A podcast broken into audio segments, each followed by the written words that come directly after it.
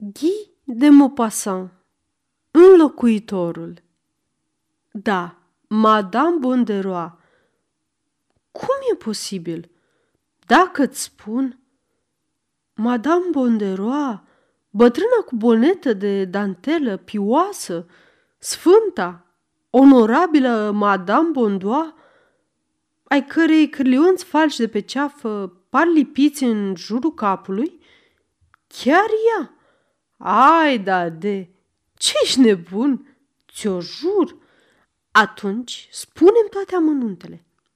Iată-le. Încă de pe vremea domnului Bonderoa, fostul notar, Madame Bonderoa folosea, zice-se, secretarii acestuia pentru serviciul ei personal.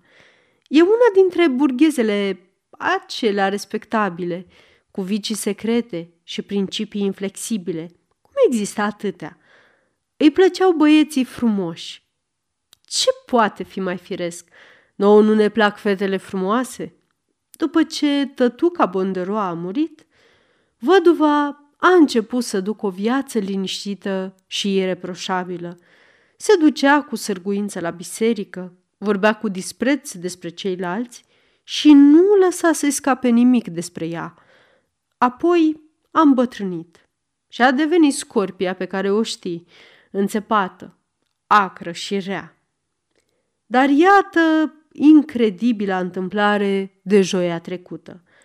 Prietenul meu, Jean d'Anglemer, este, după cum știi, capitan de dragoni, încazarmat în suburbia Rivet. Ajungând el mai de ună zi dimineață la cazarmă, a aflat că doi oameni din compania lui se luaseră la harță și se lăsase cu o chelfăneală groaznică. Onoarea militară are legi severe. Avusese loc un duel. După încăierare, soldații s-au împăcat și, interogați de ofițerul lor, i-au povestit cum s-a iscat gâlceava. Se bătuseră pentru Madame Bonderoa. O, oh, da, prietene, pentru Madame Bonderoa. Dar dau cuvântul cavaleristului Sibal. Iată cum stă treaba, capitane.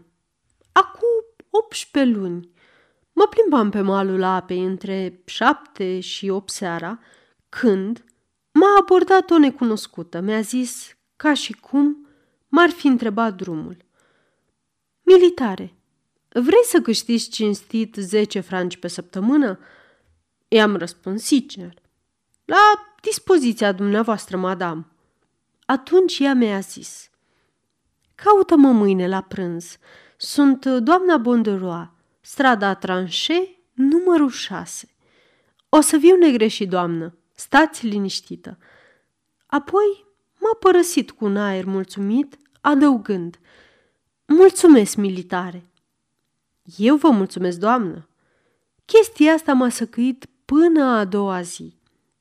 La prânz sunam la ușa ei. Mi-a deschis chiar ea. Avea o groază de panglici în cap.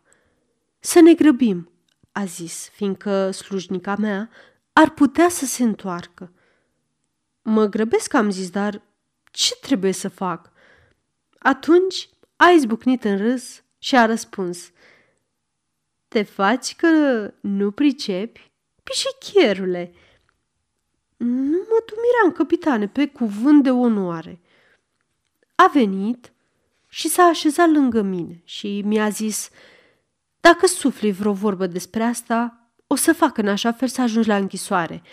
Jură că o să ai gura cusută. I-am jurat ce a vrut, dar tot nu pricepeam. Mă treceau nădușelile. Așa că mi-am scos casca unde țineam Batista – ea mi-a luat Batista și mi-a șters părul de la tâmple. Aceasta este o înregistrare Cărțiaudio.eu. Pentru mai multe informații sau dacă dorești să te oferi voluntar, vizitează www.cărțiaudio.eu. Toate înregistrările Cărțiaudio.eu sunt din domeniu public. Apoi m-am pomenit că mă îmbrățișează și îmi șoptește la ureche. Așadar, vrei? Am răspuns, Vreau ce vreți dumneavoastră, doamnă, că doar de-aia am venit. Apoi s-a făcut înțeleasă fără ocolișuri, prin gesturi. Când am văzut despre ce e vorba, mi-am pus casca pe un scaun și am arătat că noi ăștia de la dragoni nu dăm niciodată înapoi, capitane. Nu că ar fi fost cine știe ce, căci femeia nu era începătoare, dar nu trebuie să te arăți prea pretențios în treaba asta.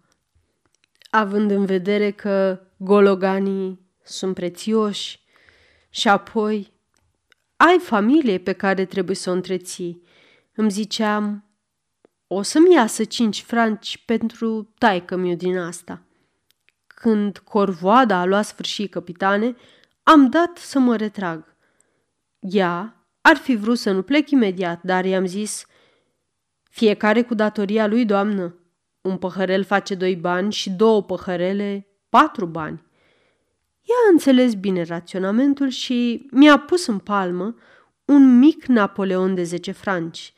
Nu convenea deloc moneda aia, fiindcă îți alunecă în fundul buzunarului și dacă pantalonii nu sunt bine cusuți, o găsești în ghete sau nu o mai găsești în veci. În timp ce mă uitam la bănuțul ăla galben, ca un sigiliu de ceară și îmi ziceam toate astea, ea m-a privit. Apoi s-a înroșit, temându-se că s-a înșelat în privința mea și m-a întrebat. Găsești că nu-i de ajuns?" Nu-i vorba de asta, doamnă," i-am răspuns. Dar dacă nu vă e cu supărare, aș prefera două monede de cinci franci. Mi le-a dat și am plecat. De 18 luni durează asta, capitane. Mă duc la ea în fiecare marți seara, atunci când binevoi să-mi dați permisiunea. Îi place mai mult așa, fiindcă slujnica ei doarme. Numai că săptămâna trecută nu m-am simțit bine și a trebuit să mă tratez la infirmerie. A venit marțea, n-aveam cum să ies de acolo și îmi făcea minimă rea pentru cei zece franci cu care mă obișnuisem. Mi-am zis, dacă nu se duce nimeni, m-am ras. O să-și ia cu siguranță un artilerist. Și chestia asta mă revolta. Atunci l-am întrebat pe Pomel că suntem consăteni. I-am zis despre ce e vorba. Cinci franci pentru tine, cinci franci pentru mine. Asta e înțelegerea.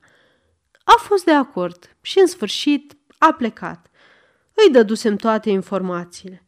A bătut la ușă, doamna i-a deschis, l-a poftit înăuntru, s-a uitat la el, dar nu și-a dat seama că nu e același cap. Înțelegeți, capitane, un dragon și cu un dragon, când au cască, seamănă între ei. Dar, deodată, a descoperit transformarea și a întrebat cu un aer furios – Cine sunteți? Ce vreți? Nu vă cunosc. Atunci Pomel s-a explicat. I-a povestit că sunt bolnav și că l-am trimis ca înlocuitor. Ea l-a privit. L-a pus și pe el să jure că păstrează secretul, apoi l-a acceptat, cum bine vă închipuiți, având în vedere că nici Pomel n-arată rău ca persoană. Dar când copoiul ăsta s-a întors, capitane, nu mai voia să-mi dea cei cinci franci ai mei. Dacă ar fi fost pentru mine, n-aș fi zis nimic. Dar erau pentru taică meu și cu așa ceva nu-i de glumit. I-am zis, nu procedezi bine pentru un dragon. Faci uniforma de râs. A ridicat mâna asupra mea, capitane, zicând că, asemenea corvoadă, merita mai mult decât dublu. Fiecare cu părerea lui, nu-i așa? Nu trebuia să accepte deloc, așa că i-am tras un pumn în nas. Restul știți. Capitanul Anglemer râdea cu lacrimi când mi-a povestit întâmplarea, dar m-a pus să jur că păstrez secretul pe care îl garantase celor doi soldați. Așadar, nu mă trăda, ține totul pentru tine. Îmi promiți? O, nu te teme, dar cum s-au aranjat lucrurile până la urmă? Cum? Mă prind că nu ghicești. Madame Bonderoa și-a păstrat cei doi dragoni, rezervându-le fiecăruia câte o zi. În felul ăsta, toată lumea e mulțumită. O, e bună, e bună de tot. Unde mai pui că bătrânii părinți au pâine pe masă, deci datoria e împlinită.